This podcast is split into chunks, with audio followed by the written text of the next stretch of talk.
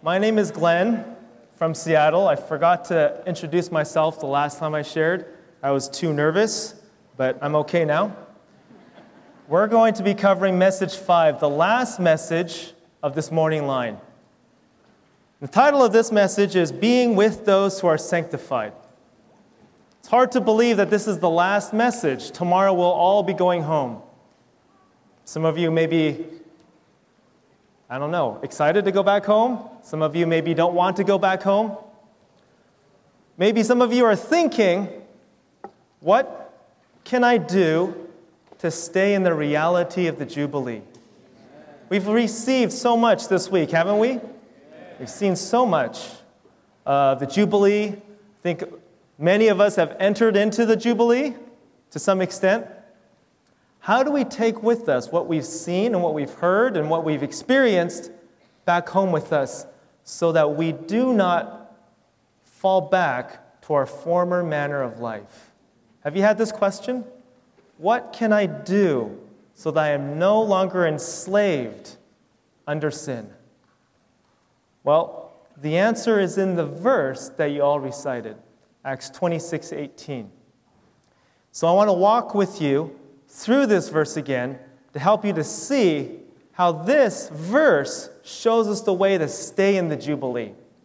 So remember, this verse has five keys, five items of blessing. What's the first one? To open their eyes. So on Monday, we saw that our eyes were opened. When? At our regeneration. When we were regenerated, our eyes, our inner eyes, the eyes of our heart were enlightened to know the Lord. Christ was revealed in us. Is that enough? That was opened one time, but now we realize that we need our eyes opened every day. Every day, the eyes of our heart need to be enlightened. Every day, we should see something more with these inner eyes. We should see something spiritual concerning Christ every day. A day without seeing with our inner eyes is a day wasted. As we see with our inner eyes, oh, excuse me, let me, let me go back for a second. How do we see with, these, with the eyes of our heart? We have to ask for it, we have to pray. And so we saw that we need to pray genuine prayers, we need to pray um, prayers that convey the desire. Lord Jesus, I want to see.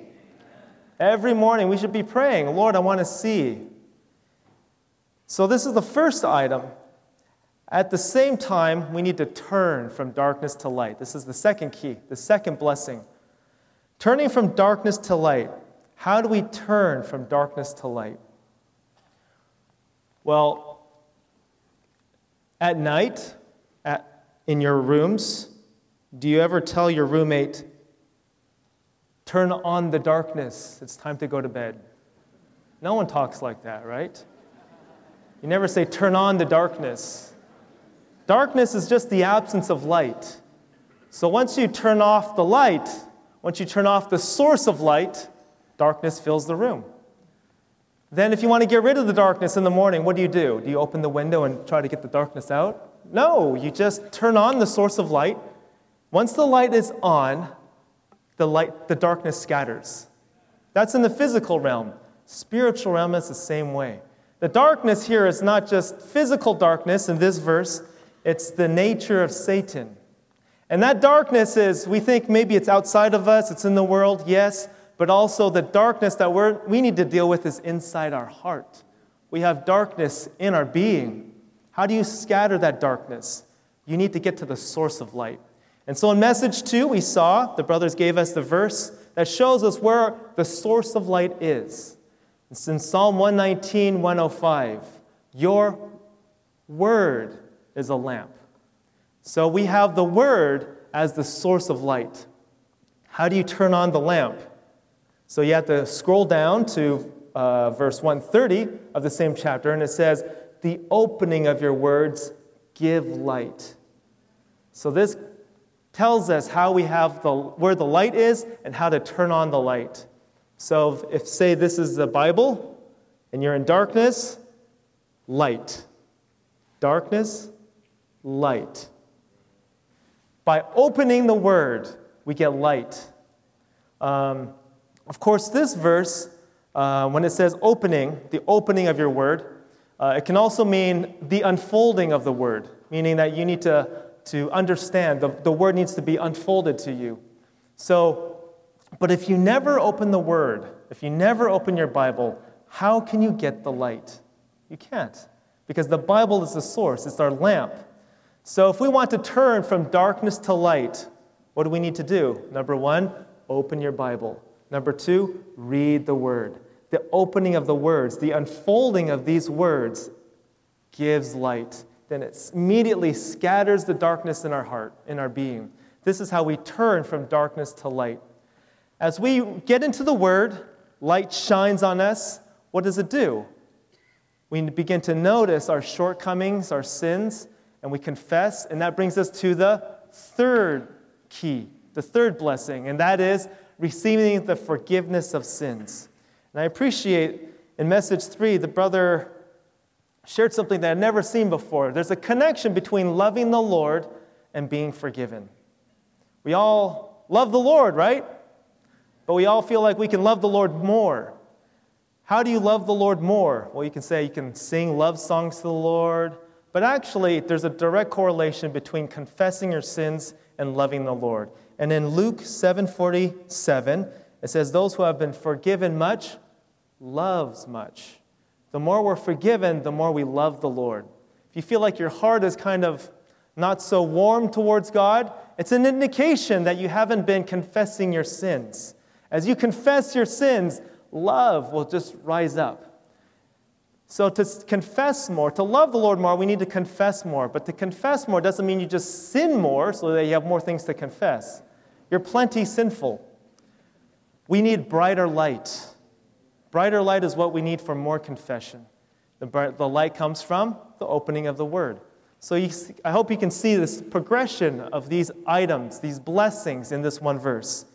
As we uh, experience the forgiveness of sins, we also receive the enjoyment of the triune God.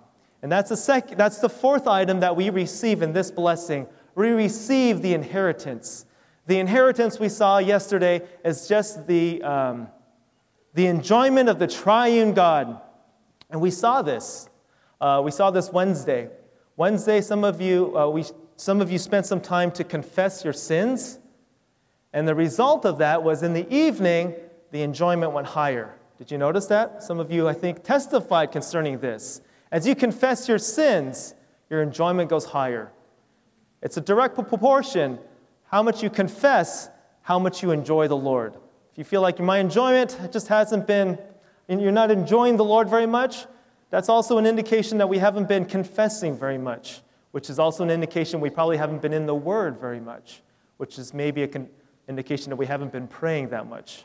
So these are all it's a progression. These are all steps that help us to, to eventually get into the enjoyment, to experience the Jubilee.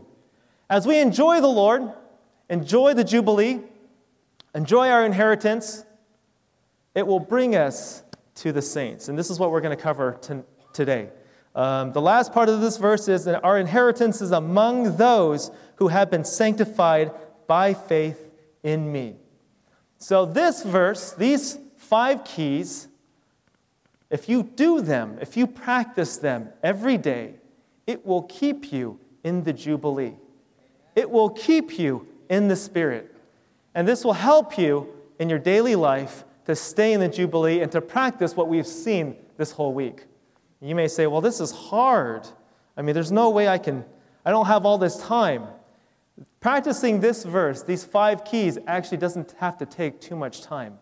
I try to practice this every morning, and sometimes it takes about five minutes, seven minutes to be exact. Um, let me share with you what, what I usually do. Um, you know how Brother Tom Getz one night shared, we need to invent our way to come to the Lord. We need to find our way to come to the Lord. So, this is the way that I, I find works for me in the mornings. Right when I get up, I pray a very simple prayer Lord, Actually, no, I don't, I don't, I don't pray, Lord, open my eyes. Before that, I just pray, oh, Lord Jesus. I groan. I groan. And even before I can open my physical eyes, I just call, Lord Jesus, Lord Jesus. And for just maybe 30 seconds or so, I'm just calling, I'm breathing. It's really simple. Oh, Lord Jesus. Then I go brush my teeth and do whatever I need to do to help me wake up. After I do that, while I'm doing that, sometimes I'll sing, sometimes I'll call, I'll pray very simple prayers. Lord, I'm giving this day to you. As I'm doing that, once I wake up, I'm refreshed, then I come to the Word. So you can already see I've already taken care of the, I've already used the first blessing, the first key. Then, once I'm awake, I open the Word. I don't read a lot, I just, I just read very slowly. Lately, I've been reading, I've been going through the heart of the gospel, uh, excuse me, the heart of the Bible Galatians, Ephesians, and right now I'm finishing off Ephesians. So I just open to Ephesians and I start reading. When I read, I read audibly, not loud, but audibly, and I read carefully, and I try to read to understand what I'm reading. And so I'll read, usually I'll take it up to, I'll read uh, a sentence or I'll read up to a punctuation. I'll give you an example. Um, let's say Hebrews 10 25. Not abandoning our own assembling together. There's a comma there, so I'll stop and I'll just consider. Not abandoning. Lord Jesus, this word abandoning sticks out to me, so I'm going to pray it back to the Lord. Lord, sometimes I have abandoned you. I've abandoned the assembling together. Lord, I'm sorry. Then, if there's nothing more to pray, I don't have anything more, then I just continue on to the next punctuation, as the custom with some is. If there's nothing that stands out to you, or to me in this case, then I just move on. But exhorting one another. If there's something that stands out to me, like this word exhorting just stood out to me, then I'll pray it back to the Lord. Lord, exhorting one another. I don't think I've been exhorting one another. I've been joking with one another I've been doing other things with one another, but I haven't been exhorting. Lord, I confess. And so, as I'm praying over the verse slowly, reading the verse, the light is shining, shining on my lack of exhortation, shining on different things, and I'm just confessing. So, you, I'm, I'm using the second key, turning from darkness to light. And I'm also incorporating the third key, receiving the forgiveness of sins. The longer I spend time in the Word, the more I'm filled up with, with joy. So if I only have seven minutes, that's okay. Seven minutes of joy, um, it's better than nothing. I remember one time when I first discovered this, I spent at least two hours, and I was just in ecstasy. I was crying, I was laughing, I was happy, I was sad, I just, everything the Lord, His presence was so real. The longer we spend time with the Lord in the Word, using these keys, the more we're filled up with the enjoyment of the triune God. And the more we're filled up with the triune God, we will want to be with those who have been sanctified by faith in Christ. So, this is something that we can practice every day.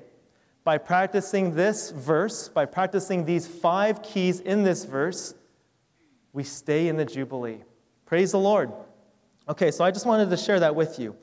Um, this last section, among those who have been sanctified in me, I want, to, I want you to underline the word or circle the word with, because that's what we want to focus on this morning. Being with those who are sanctified. A says, in order to experience Christ as the Jubilee in a full way, I want you to underline that word full. It's two words full way. What do we need? More personal time? More reading of the word? We need the church life. We need the church life. Church life is enjoyable if, it's, if we're taking care of our personal time. But if we are taking care of our personal time, if you want full enjoyment, if you want to enjoy the Jubilee in a full way, you need the church life. In particular, we need the church meetings. So we need to. Um, do you always want to go to the church meetings? Be honest. You don't have to answer. Just think to yourself. Sometimes you do, sometimes mm, rather do something else. Why is that? It's probably because we haven't been taking care of our daily things the, the praying, the reading of the word, the confessing, and then the, um, the forgiveness of sins. Why do we why are meetings so important? Have you ever thought about that? Why do we need to come together so often? There's a, a portion that I want to read to you that answers this question. It's from the book How to Meet, it's in chapter 1. He says here, without meeting, there is no Christian life and there is no church life. Isn't that interesting? You may think, yeah, there is. I'm still a Christian. I still have my Christian life, even if there's no church life.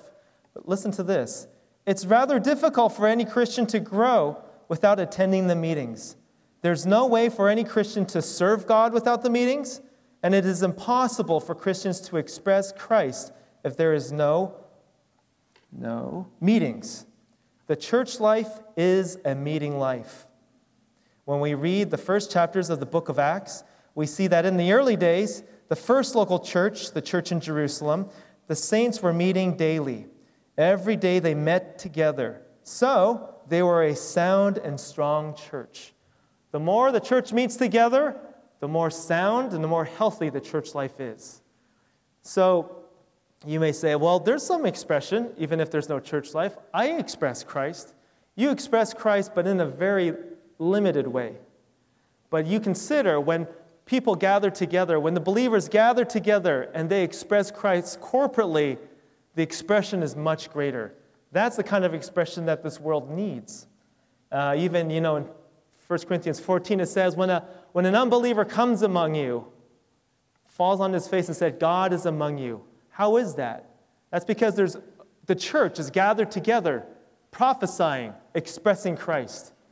Even today, you consider um, in, this, in this training, what if in the evening you go to, uh, to the State Farm arena, and it's only you sitting in, sitting in the whole arena, and the speaking brother. So the speaking brother is speaking, but you're the only person, and he's speaking right to you. Do you think the enjoyment will be there? Singing? Do you think it'll be that enjoyable listening to yourself sing? Maybe. Maybe you like to hear yourself sing. That's fine. But the enjoyment is much fuller when we're with all the saints. This is why we need the church life. Not only is the enjoyment more full, the expression is more full. And the, the life, the Christian life, is expressed in a fuller way through the church life. We have to have the church life, brothers and sisters, to live the Christian life. It's designed that way. God designed the Christian life to be lived corporately. Okay, B says the church life is a meeting life. We should never stop meeting. Not going to the meetings is equivalent to cutting off the life supply. Our life supply, on the one hand, is from taking care of our personal life with the Lord, but also we receive the life supply by being in the church life. Uh, one says meeting is a characteristic of Christians. Meeting is to a Christian as water is to fish, air is to a bird, and breathing to a human being. Let's read two together.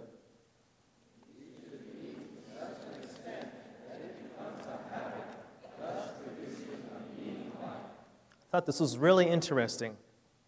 We should meet to such an extent it becomes a habit. I always thought that we shouldn't live the Christian life in a habitual way, but that's not what it's talking about here. It's talking about making meeting with the saints, the church meetings, a habit. So I hope all of you have the habit of brushing your teeth. I'm working on that with my kids. To, um, how do you know if it's a habit or not? Well, the definition for habit is um, an acquired mode of behavior that is nearly or completely involuntary. So you don't have to even think about it. When you go home in the evening, you think about, hmm, should I brush my teeth or not? You just do it. And if you don't do it, you feel like, hmm, something's, something's wrong. I'm missing something. You usually don't even have to think about it. That's how you know it's a habit. So, brushing our teeth, we don't even think about it. We just do it and we go to sleep. How about the meetings? Is it a habit for you, or do you think about it when it comes on Lord's Day? Hmm, should I do it or should I not? Do I feel like it? We never do that with brushing our teeth. Mm, do I feel like brushing my teeth? No, we just do it. meetings should also be a habit. We shouldn't even have to think about should I go to the meeting? Should I not go to the meetings? Do I feel like it? Those kind of thoughts, those kind of decisions shouldn't even be there. We should just think it's Lord's Day, I'm going to the meeting.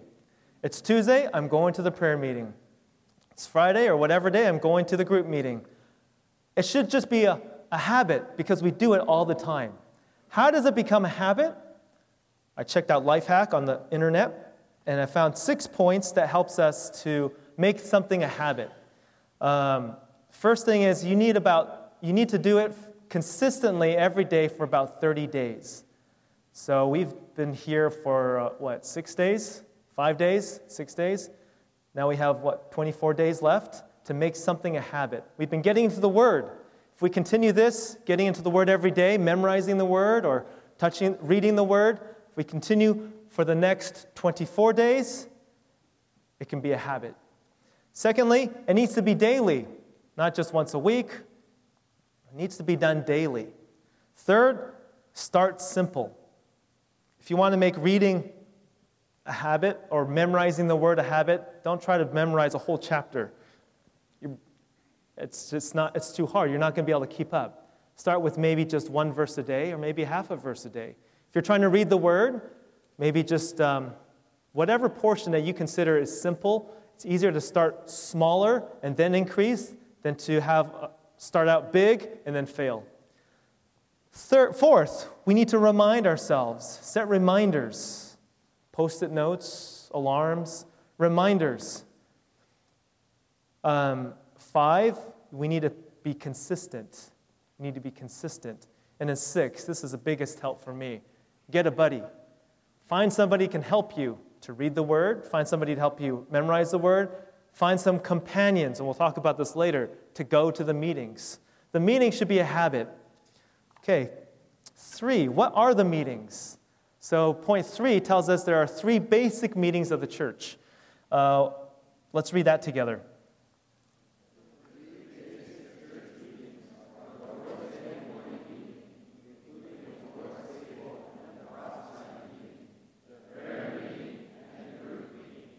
So these meetings, you notice they're not meetings maybe that are on your campus. They're not the club meetings or the campus meetings. Uh, we didn't mention the Bible studies or the, the worship times in your, on your campus. Um, we're mentioning the meetings of the church. So the meetings of the campus or on, your, on the campus or campus meetings, those are um, for students on that campus or for, student, for you all. But the meetings of the church is for everybody anybody to come. And there's three meetings of the church, three main meetings. There is the what again? The Lord's Day table meeting. And that includes, we've included here the prophesying meeting, because in some of your places uh, we combine that together.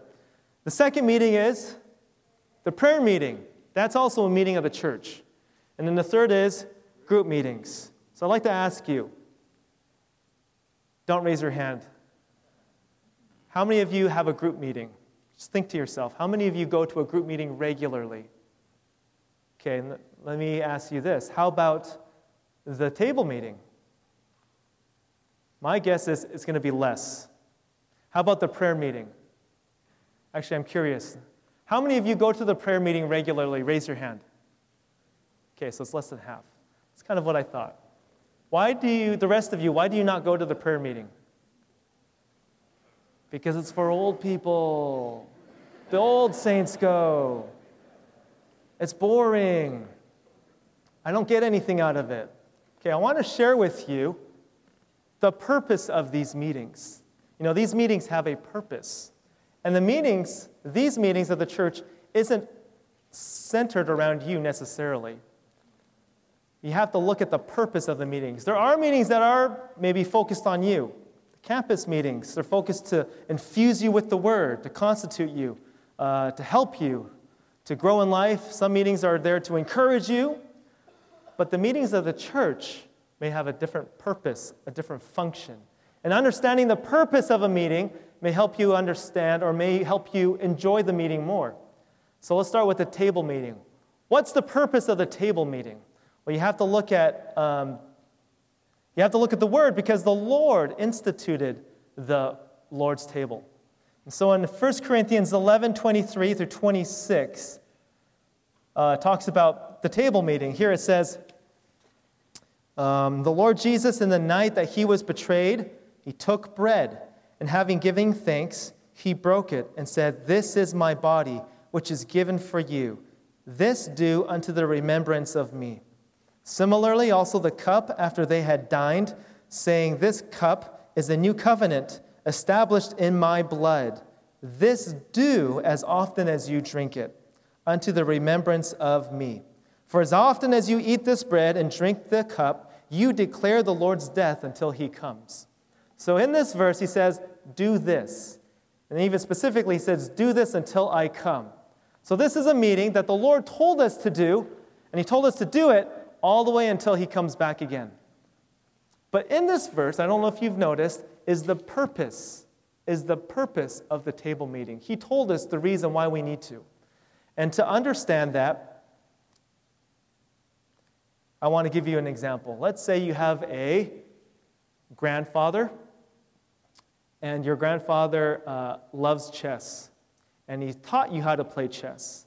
And every time you come with your grandfather, you meet your, your, your grandpa, you play, you play chess together and, he, and, you, and he's taught you how to become a very good chess player, and you guys both love the game of chess. One day, towards the end of his life, he's about to die, and so he wants to play the last chess game with you. And as you guys are playing chess together, enjoying the game of chess, he leans over and he tells you, I want you, every time you play chess, I want you to remember me after I die. What is he saying there? He wants to be remembered by the game of chess. Every time you enjoy chess, you want, he wants you to remember him because he taught you chess. He, he, he, he enjoyed chess with you. He brought you into the joy of chess. Okay, now listen to this verse. He gives them bread, and he says, This is my body, which is given to you. This do unto the remembrance of me. So you consider they're eating the bread. And as they're eating the bread, he says, This do unto the remembrance of me. What is the Lord saying there? He wants to be remembered as bread and eating bread. Every time you eat the bread, he wants you to remember, Lord, you're the bread. He's re- reminding us that we need to eat the Lord. Every time we come to the table meeting, it is a reminder to eat the Lord. He paid such a big price. He lived a human life. He died. He resurrected so that he becomes bread to you, so that he becomes drink to you. As you eat the bread, not only are you satisfied, he is building up his body. This is how he builds up his body. This is how he carries out his economy. He needs us to do this until he comes back. This should be our view every time we walk into the table meeting. My wife, every morning, she tells me, Glenn, take your vitamins. Take your vitamins. And it's a reminder I need to take my vitamins to be healthy. Every Lord's Day, it's like the Lord is telling us eat Jesus. Take your Jesus bread. Take your Jesus wine. Eat the Lord Jesus. Start this week by eating Jesus. We need a reminder every week. We need a new start every week. Oh, that's right. Lord, I need to eat you more this week. Thank you. I can start this week by eating you and drinking you. This is not just for our satisfaction, brothers and sisters, it's for His satisfaction. This is the reason why He died on the cross. When He sees us eating Him, it makes Him happy. This is why he asks us to do this. And as we are eating him, he accomplishes his eternal economy. He's building up his body. So the table meeting, it's not a boring meeting now, I hope, to you. It is a crucial meeting where the Lord is building up his body and he is reminding us again to start a new week by eating the Lord for the accomplishment of his eternal purpose. Okay? What about the prayer meeting? Consider now all the prayers that you pray. Prayers that you prayed today, yesterday. what are they usually about? It's mostly about you. Lord, help me with this test tomorrow. Lord, even the ones you're, if you're praying for somebody else, your friends, it's still revolving around you. It's your friend, it's your acquaintance. Most of your prayers, if not all your prayers, are centered around you. It's related to you somehow. And that's fine. But have you ever considered who prays for who, who prays God's centered needs? Who prays for what the Lord wants? It's the old people that go to the prayer meeting. And it's some of you who go to the prayer meeting. The prayer meeting is not to pray for your needs, it's when the church comes together and prays for the Lord's need. And if the Lord doesn't have a group of people to pray, and it doesn't have to be a lot, it just has to be a group of people that are praying for his interest, then he has a way to go on. He has a way to go on in that city, he has a way to go on in that country, and he has a way to go on in the world. He needs people to cooperate with him and to, by praying on the earth. He's done everything in the heavens but he has to accomplish it on the earth, and he's limited by the prayers of the saints, by the prayers of us, our prayers. When we go to the prayer meeting, we need to learn how to pray with the saints for his purpose. To do this, number one, you need to put aside your own interests, you need to put aside yourself, put aside your tiredness, and exercise your spirit. Because prayer only works when you use your spirit. If you're not using your spirit, it's not prayer. So we need to lay aside everything. Get into the spirit, touch the spirits together, and then pray. Secondly, in the prayer meeting, you need to listen to the prayers of the saints. All the saints are, when the, prayer, the saints are gathered together, they're all searching. They're all before the Lord, considering Lord, what are you praying for?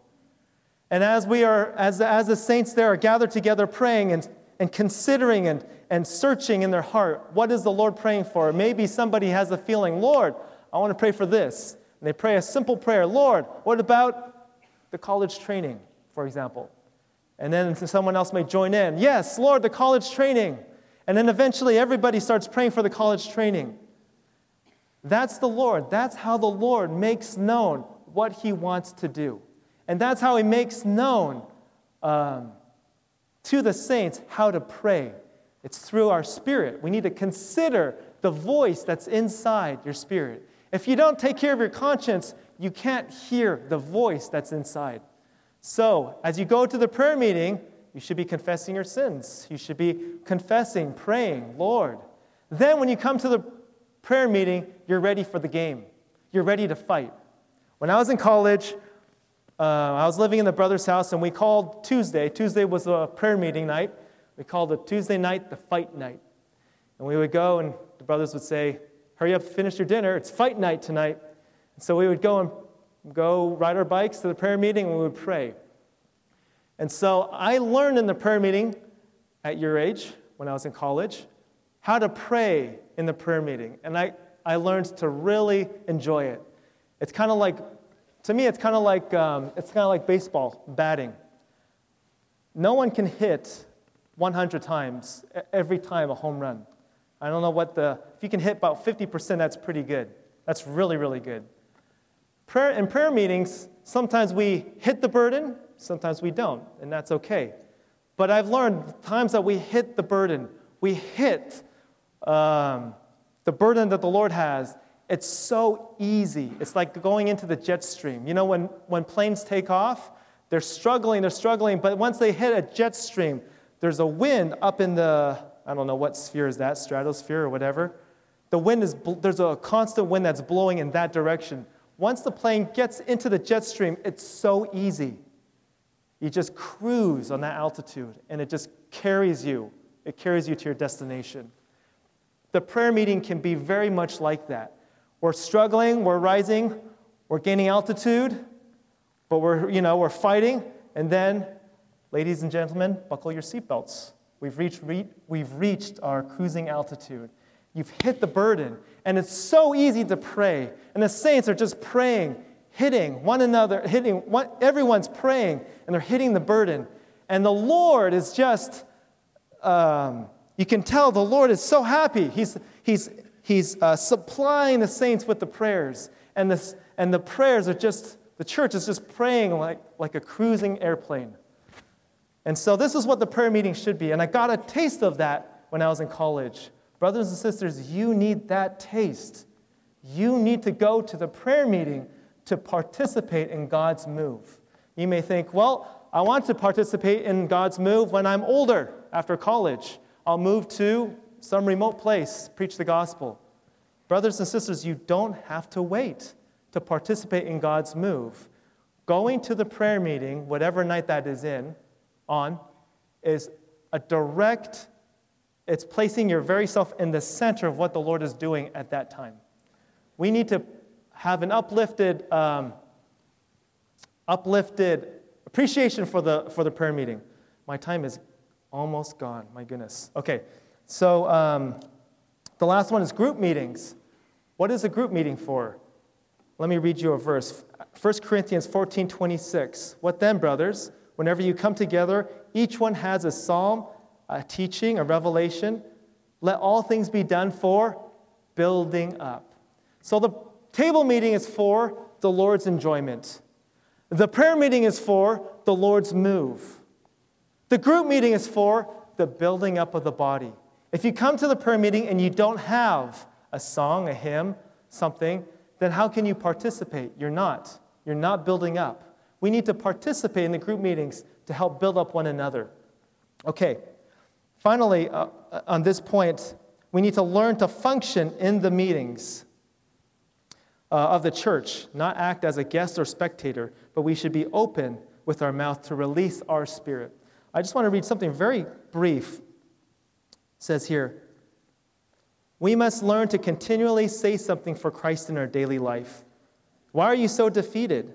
It is because you are so silent. The subtle, subtle, subtlety of the enemy is to keep your mouth shut. Speak something for Christ to the people in your class. The more you speak, the more victorious you will be. Learn to sing hymns wherever you are. You may say that you're not a good singer. It's okay. But there's no need for anyone to be a good singer. Everyone can sing. These two things, speaking and singing, will help you to be so living, active, and aggressive in the functioning in the meetings. Now, I want to say something. Um, so, I think there's two groups here. There's one group of you that are morbidly afraid of speaking in the meetings, and then there's a group of you that are totally comfortable. Maybe even you like, you like to speak in the meetings. You like to hear yourself talk. You like to be known. So, I want to read something for those who are really scared. It says here Finally, when you are entering the meeting, ne- learn to never be silent. This is for you, those who are silent. You must oppose yourself. You must stand against your natural disposition. Never excuse yourself by saying that you are not an outspoken type of person. At least you can say, Lord Jesus, Jesus is my Lord. Just say it. You can. Then we have a few at the other extreme. Now we're going to the other extreme. Those of you that have no problem to come to the mic every time. Okay, here it says, their disposition is to be so loud. They must stand against their natural disposition to be loud and active so that others can have the opportunity to participate. We all must be different in the spirit than we are according to our natural makeup. You know your natural makeup. If I am one who is not disposed to speak in public, that's me. I must continually take the initiative to speak in the meetings for Christ.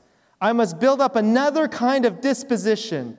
If I am, on the other hand, uh, for whom it is easy to, uh, if I am one, on the other hand, for whom it is easy to speak, I must oppose myself. It is good for me to be quiet for a while until another disposition has been built up in me. Then I will function in another way. Brothers and sisters, you know your disposition. I know mine. Mine is I don't like to speak. And that's probably why the brothers asked me to speak twice this time. You need to build up another disposition, a disposition that is totally against your natural disposition. That will build up the church because now you're functioning not according to your preference, not according to yourself, not according to your natural disposition. You're functioning, you're doing something that is impossible to you. But this, to, to the Lord, all things are possible. In your spirit, you can do this. You need to build up the disposition that your spirit has, and that is to speak or to not, not to be so prominent. Okay, now we come to the second Roman, Roman numeral, and that is companions. Everything that we've spoken of this week needs companions. Brothers and sisters, if you want to go on, you have to have a companion. So I don't want to speak too much about the need of companion. I want to speak more on how to have a companion. First of all, there's friends and there's companions. How do you know what is what? Which, if, it, if a person is a friend or if it's just a companion? I would say this a companion is somebody that you can pray spontaneously. So if you're with your friends and it's just really weird, if you say, hey, brothers, let's pray for this, it's like dead silence, then you know it's probably friend, just friendship. You're not companions. But if you are with them and you bring up something and immediately you just start praying, Lord, what about this? Lord, and you start praying, then that's, that's a companion. And we all need companions. And there's three principles, or three, um, yeah, principles for finding spiritual companions. Number one, seek companions among those who are believers, not unbelievers. Does that mean that we shouldn't have any unbelieving friends? No, that's not what it's saying. But remember, a companion is someone that you can pray with. How can you pray with an unbeliever? You can't. Let me give you an example, a testimony of, um, something like this. When I was in college, I had, um, I had companions. I had brothers that I uh, lived with, and I also had brothers that I would do different things. I had brothers that I would preach the gospel with, brothers that I would read with, and um, but I was taking physics, and uh, I was really struggling with physics. And uh, I met a guy who was also struggling with physics, and we started studying together. And we started hanging out, actually, more than just studying, we started hanging out together. Uh, he was an unbeliever, and there was only two things that I have a problem with. Number one, he had a really foul mouth. He was cussing and cussing all the time. And then number two, he smoked a lot. And so, first that bothered me, but eventually I just kind of, I don't know, became callous to it. So, as I was hanging around him, the things that he would speak would, would make my, my conscience dirty. And then his smoking would make my clothes stink. So when I came back to the brother's house after hanging out with him, the brothers were like, Where have you been? You stink. And so anyways, I would, but I just kept hanging around him. One night, I, I didn't have the, um, I didn't have the, I knew he needed to be saved and I wanted to preach the gospel. I didn't have the strength. One night, we were uh, on campus at night, we we're walking across campus, and we ran into one of my companions, one of the brothers. And I introduced him, and that brother said to him, Has Glenn told you the good news?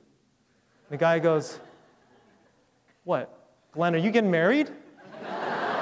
I said, No, no, no, no, no, I'm not getting married. Then the brother goes, Well, kind of. He's getting married to Christ. And the guy goes, Glenn, you never told me. Anyways, whether I was ready or not, we preached the gospel that night to that classmate. He didn't pray that night, but it saved me.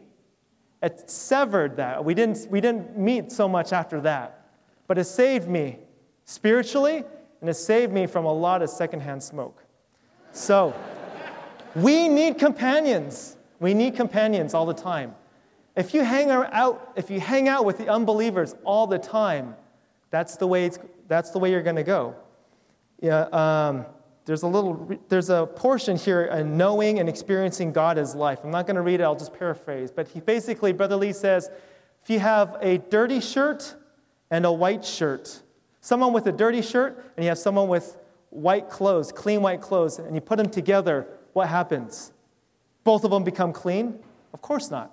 But sometimes in our mind, we think if I can be with somebody, an unbeliever, long enough, they'll become clean. They'll become like me. It's not, it's not like that. When you have two, one thing's dirty, one thing's clean, what happens? Both become dirty. Brothers and sisters, we should have a burden for our friends who don't believe, but we need to have companions too. We must have companions so that we can pray for them.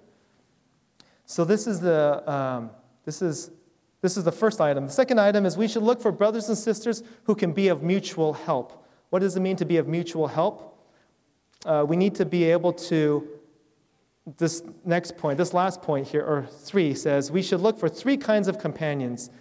Companions at our level, spiritual level, companions that are more experienced in the Lord, who can lead us, and companions who are younger, weaker, whom we can lead. Okay, so I just want to say that um, having a companion will help you greatly in your married life later on. This is my special fellowship to you all. I know it's not, mar- it's not the special fellowship of marriage, but it has helped me. I think it would have helped me tremendously. I did have companions, but I didn't quite practice this, and that is learning to open to one another and to pray. Here it says we need to learn to solve one another's problems. How do you do that? By praying. When you open to one another, you don't just try to analyze and figure out, how, okay, how do we solve this? First thing you should do is pray for one another. Brothers, learn how to open to your companions. This will help you tremendously in your married life. I remember, give you a little story. I had just been married to my wife, and we, are, we were sitting on the bus going somewhere. I was looking out the window, not thinking of anything, and all of a sudden my wife goes, What are you thinking about? I said, Nothing, really. Tell me, what, what's going through your mind? so I'm not really thinking of anything. How come you never tell me what's going on inside of you? like, what? Was just, I was so shocked. I was like, for 20 something years, I don't, I've never even considered of telling people how I feel. I myself don't even know how I feel but my wife needed to know what I'm thinking. She needs to know what's going on inside of me so that we could pray together. Brothers and sisters, maybe more brothers, have you ever opened up to one another what you're feeling inside? I, during college, I would always let the brothers tell me what they're feeling, but I never, I never had any problems, I guess. I just didn't, I wasn't in tune with my feelings. We need to learn to open to one another, to our companions, and pray. Now, remember, there's three types of companions, and we need to have the discernment what to open to what kind of companion. We have younger companions that we are feeding, we're nourishing, we're taking care of. We have companions that are of the same spiritual level that we can help one another maybe to pursue together. Most likely, these are uh, students your age. And then we have older ones that can lead us. And these are probably the older saints in our group meeting. These ones, we can open the deeper things to them. We need to learn how to open and pray. Open and pray. Not just our problems, but learn how to pray for other people, to enlarge yourself, not just to bear your own problems and to care for your own problems, but learn how to care for others' problems too. Pray for them. This will help you tremendously I wish someone had told me this when I was in college. So I want to give this to you as my special fellowship. Okay, let's read D together, the last point.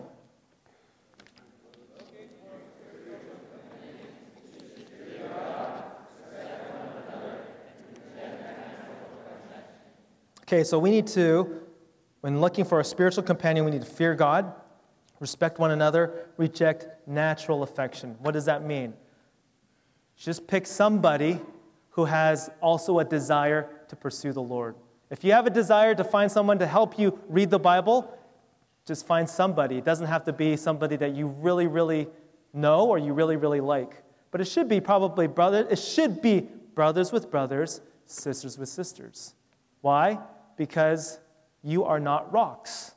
When you put two rocks together, no feelings, no attraction. If you put two living creatures of the opposite sex together long enough, there's going to be some kind of feeling, some kind of attraction. And so you may start out saying, oh, no, I'm, we're pure. There's no feelings. But it never, I've seen, I've been serving a long time, I've never seen this turn out pure. It always ends up in the flesh. Brothers and sisters, don't choose your companion according to your natural affection. Just if somebody has the same desire to pursue the Lord with, or the same desire to do something with, that's your companion. Amen? Amen.